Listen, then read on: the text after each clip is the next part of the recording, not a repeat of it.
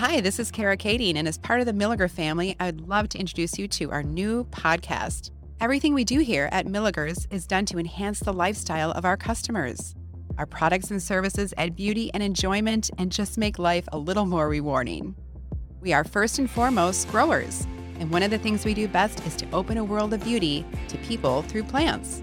And plants enrich our lives in so many ways, from cleaning our air to making everyone feel better. And everything else that we do or sell gradually evolved from our wanting people to feel better and enjoy life.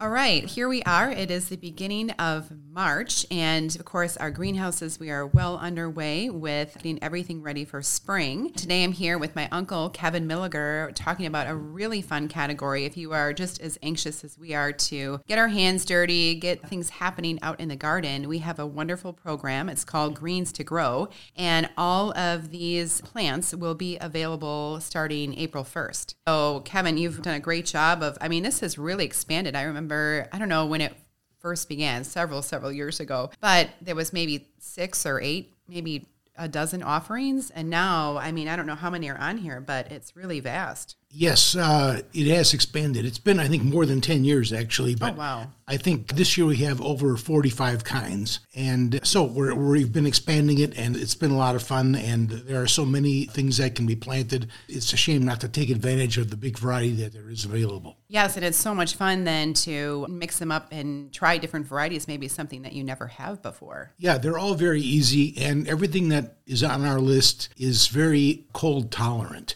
So it can easily be planted a month from now when they're ready around April 1st. Then you can just take it from there. And some of them you can harvest probably within two or three weeks after planting, some of the lettuces in particular. These are okay when you talk about, I mean, the ground can be so cold, but they're okay going in the ground? They are. What I like to do personally, and I, this is what I would recommend our customers do, is that sometime in the month of March now, the frost will be out of the ground. And then when you get a period of, say, four or five dry days, then you can till the soil. I like to till the soil well ahead of time so that it's ready when I'm ready to plant. Because otherwise, you get out there and all of a sudden, you know, you're ready to plant, but it's it's a rainy spell or, or it's a cool spell. Right. There's some reason not to do it. So tilling the soil, what does that exactly mean? Well, what do you have to do? You can do it by hand, or if it's a bigger garden, you might want to use a rototiller. We have that service here. We provide it for customers. So you would just rototill, and it takes very, very quick. It's a very short process. So you do that, and then you would till in some manure and compost. You can't have too much of either one of those, really, because they are a good soil amendment, and a lot of our customers have clay in the soil, so that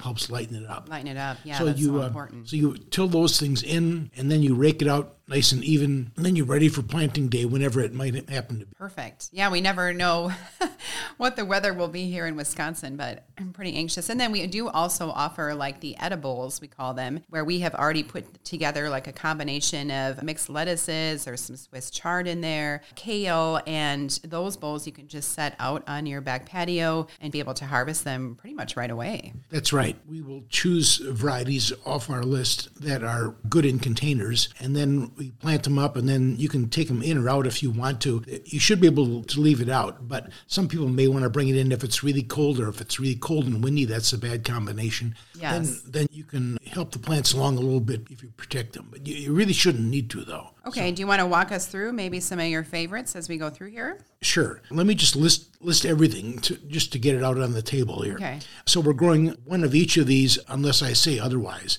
So there's arugula, two kinds of broccoli, three cabbage, cauliflower, celery, chard, collards, endive, three kinds of kale, three kohlrabi, 20 kinds of lettuce, five kinds of mustard, and three kinds of spinach. Wow. How many kinds of lettuce? 20. Wow. Most of those are leaf lettuce, which are the most nutritious. And of the leaf lettuce, most of them are some shade of red or bronze, and then there are some green ones as well, but the red ones are the most nutritious. Okay, that's good to know. So some people say, well, how do you harvest this? Do I have to wait until it gets big or, you know, like a head or a, a big stalky plant? And the answer is you can do it either way. You can just harvest the outer leaves if you want to as they get to be big enough to harvest, or you can wait till the whole plant gets big and cut it off all at once months so that's up to the grower. I like to do a little bit, you know, at a time, and especially with my lettuces, incorporate a variety of the green ones and the red ones, speckled ones, so that the salad itself looks beautiful. Exactly. I mean, it's important to have a meal that looks good as well as tastes good. So,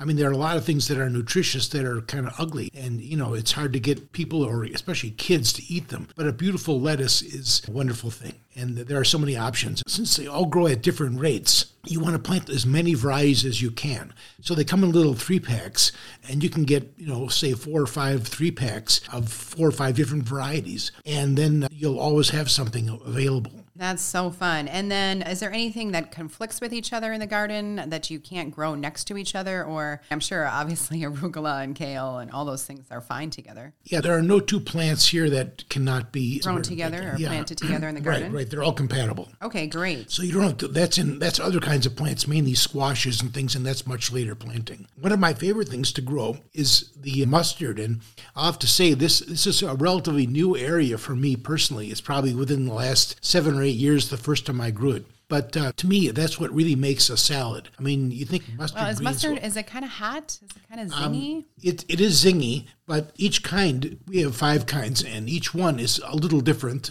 Some are much more pungent than others, but it's not like eating a hot pepper. If you eat a hot pepper, the heat stays with you for maybe quite a while sometimes. The heat, and I don't even like to call it heat. It's more of a zest that the mustard has dissipates within a minute. And uh, even at its zingiest or zestiest, it isn't what I would call hot. It isn't does not burn your your tongue. Well, and it brings some good energy to the salad. And if you're a little bit afraid of it, there's this Mizuna mustard, which is called Miz America. And it says that one is a little bit milder than other mustards.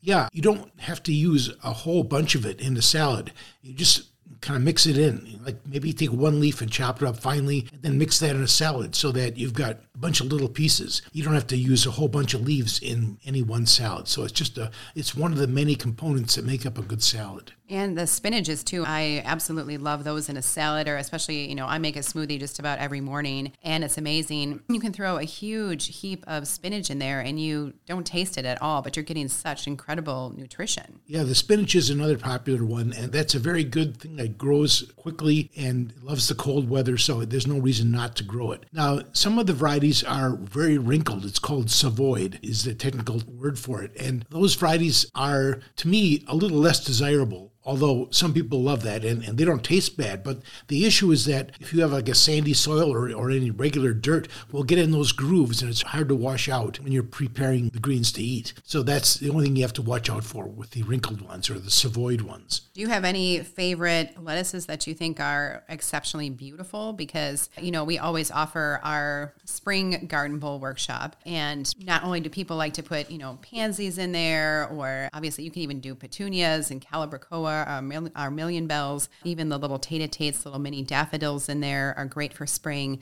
But then I always like to tuck in a little bit of lettuce in those spring containers just because you get the texture, you get the color, the great foliage, and then you can also eat it. Yeah, if you're planting a mixed bowl or mixed vegetables or something, then you want to use, to me, the best thing is to use a romaine lettuce because it's upright. Okay. And it stays more compact. Then you can get more things in the bowl. Then you can still harvest the outer leaves one at a time if you prefer that method. To me, that would be the best thing. Okay. Uh, but there are, like any red lettuce, and there's probably at least a dozen of them that have some red on them. So there's there's many good varieties. Cherokee is one, and New Red Fire, and let's see, Cimarron, there's another one. I also like, there's one called um, Jebusek, which is a deer tongue variety. And I'm not sure where that name originates, other than that the, the leaves are long and narrow. Okay. And it's also fairly upright. So that's, like I say, an easier variety to control. And then there's one called Australian yellowleaf, which is, as you can tell by the name, it's more of a citron colored leaf. And that is a nice one to mix in with the other colors to colorize your salad. Yeah, it's so fun to be able to have these options and really unique varieties. What do you recommend? So, as we're talking about your vegetable garden, we can start these in the beginning of April. And I notice a lot of these have been selected also for the fact that they're slow to bolt. And can you kind of explain what that means? Well, bolting really means flowering. And when a green, like a lettuce or a spinach in particular, when they start to bloom, the flavor of the plant changes, of the leaf. So that's not in a good way. And, and it's so going to be kind of uh, bitter. it- it's more bitter. So slow to bolt means it's going to be, you know, later blooming. So sometimes it's just a matter of a few days earlier. So these seed companies sometimes kind of inflate that characteristic as if it's, you know, a, a huge benefit. But in reality, it's a short term, sometimes just a few days or a week or two at the most, later than others. So that's something you definitely want to keep in mind. Now, every lettuce and spinach will bloom eventually and, and the taste will not be any good. Then you can just take it out of the garden at that point. But if you want some greens later in the season, then a good one to choose is the Swiss chard. Oh, I love Swiss that's, chard. That tastes good all summer long and it doesn't bolt and the flavor stays pretty much the same. so that, is that- Swiss chard something that we could plant April 1st and then just continue to harvest throughout the summer, or do you replenish and put in a new plant? Or Either way, you can plant and harvest off the same plant for a long time as long as you just cut off, you know, the outer leaves.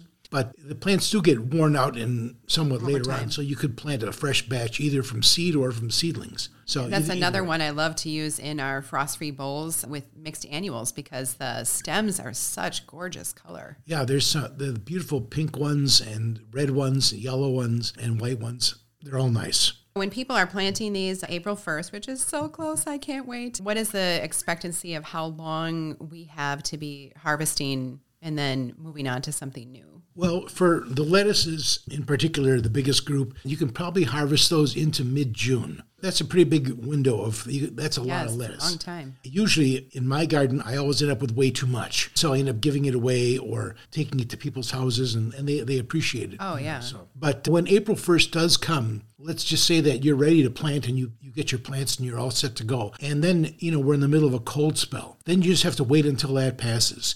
And if it's cold and windy in particular, it's not, Not a thing. good day. Yeah, Um, just the plants will survive, but they're not going to be very happy. They're going to pout for a while. Right. So, so the best thing to do is just wait till that cold spell passes and then plant. So it might be April 3rd or 4th or something like that. Then you can put them in. So the April 1st date is just a guideline. You could even possibly do it the last week of March. So usually our plants are available a few days early, actually. Right, because we've been growing them right here. Yes. Yeah, we grow them all here, right. Are there some varieties I know we're also very famous, and you really spearhead the vintage veggies that will be coming up in May? Do some of these varieties continue on, or how do you decide what goes forward? Like some of these varieties, do they continue to be available in our production? Some of these are available right through spring. In particular, the cabbages, the broccoli, the Brussels sprouts, celery, things like that, and the chard. And we have a slightly different mix of lettuce later on because there are some varieties that are more heat tolerant. So that we focus on that a little later on. Right, because these bolting issues really don't happen until we get those warm. Is it really warm nights that have a big impact on them, or is it? just any kind of warm weather. And in fact, that's why, you know, I said earlier about if you're growing them in a bowl to take them in if it's cold. Uh, to me, you're, you're better off leaving it outdoors because if you bring it in too many times, that's going to push it more toward blooming and, and then it's not any good anymore. So you're better off leaving it outside and just moving it out of the wind. True. Is there any recommendation you have for uh, you know planting these in early April? Do we have any critters that are just as excited about this salad array that we are? I mean, is there any great way to prevent deer or rabbits, or is there any great tips that you have? Well, there definitely are some animals that, that will eat it. You know, woodchucks, deer, and rabbits are the big three, probably. I've even heard of birds, you know, Going after it. going after it. Yeah. So I guess what I would do is I would probably use the hot pepper mix. That's made with natural peppers, just hot peppers, and you just spray it on. The animals don't like that in general. Right. And it's organic, so it's- it doesn't harm people to be eating it, and it washes off after a while. Something like the rabbits who reproduce constantly, you'll have to keep applying it because you get a new batch of rabbits that need to be uh, uh, educated. Need to be trained, right? But, but something like a deer will, you know, they they only have the one young per year. So once they realize it's not good to eat, they don't generally come back. okay, good to know. Yes, we want to make sure that we are the ones that get to eat the salad, not all the rabbits. Yes, yeah. Do you have any tips for, especially things like the broccoli, the cauliflower, growing them? Is there any special way to have great success with these? They're pretty easy. You can get some insects that will eat on those plants in particular. There are slug like creatures that can attack the garden, and there are various ways to take care of them. You know, there's the old folklore method of beer. You put that in a lid from a jar, fill it up with beer, and uh, the slugs are attracted to that and they drown in there. So it's kind of an ugly thing, but that's one way to get rid of them without spraying anything. Right. But you can also use the pellets. That will also, you sprinkle it around the base of the plants, and that will also uh, take care of them. So those are some things you want to watch out for. Just look for holes in the leaves, and when you see that start to happen, you know that you've got something to deal with. Do you have to do something special like tying up the leaves or something like that or protecting the crowns or In particular, that's cauliflower. Okay. And that's to uh, protect it and to make sure it's nice and white. Keep it nice and white. And so you use a rubber band or a piece of cloth to tie up the leaves and protect the crown when it develops. That would be much later on. Yeah, right, when you start to see it. And there are YouTube tutorials on that. You can just see that. You can do that. The broccoli that can be harvested relatively early, and you don't have to wait till it gets big if you don't want to. You can use it small. But if you do let it get big, then you can take out the centerpiece and eat that broccoli that you might find in the grocery store. And then the side shoots will develop after that. Those are Okay. mini, mini broccolis. So it's not like a one and done. Correct. There's a longer season of harvest. Yeah.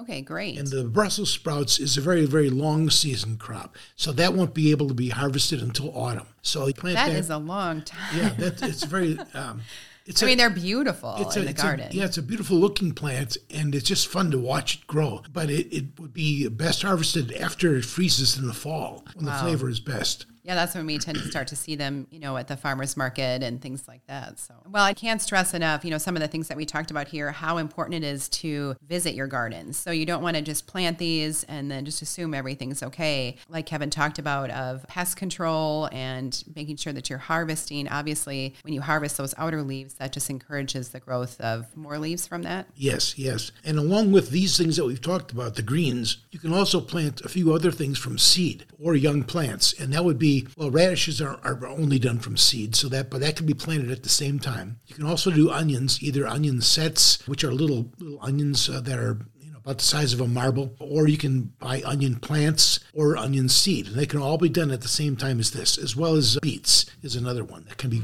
done. So those are all early Making me so hungry. Like I'm definitely going to be making a big salad for lunch today with all of this goodness. Especially when you mentioned Swiss chard. That's one of my absolute favorites. Yeah, yeah. There's well, like I say, if you plant a variety, you can't go wrong. All right, guys. Well, be sure to check it out. Please know that all of our greenhouses are open to the public, so you can walk through any of the greenhouses at any time. I find that that brings such good therapy and hope for the season. But you can check on these greens and start making some notes, looking and picking out some of your favorites, and they will be all ready to go, guaranteed by April 1st. Thank you, Kevin. My pleasure.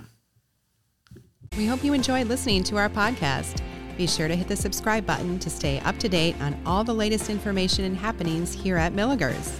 You can find out more details about our events on our website at milaegers.com. We would love to hear from you. Send us your suggested topics and questions to me at gardengirl at milaegers.com. Thanks again for listening and just keep growing.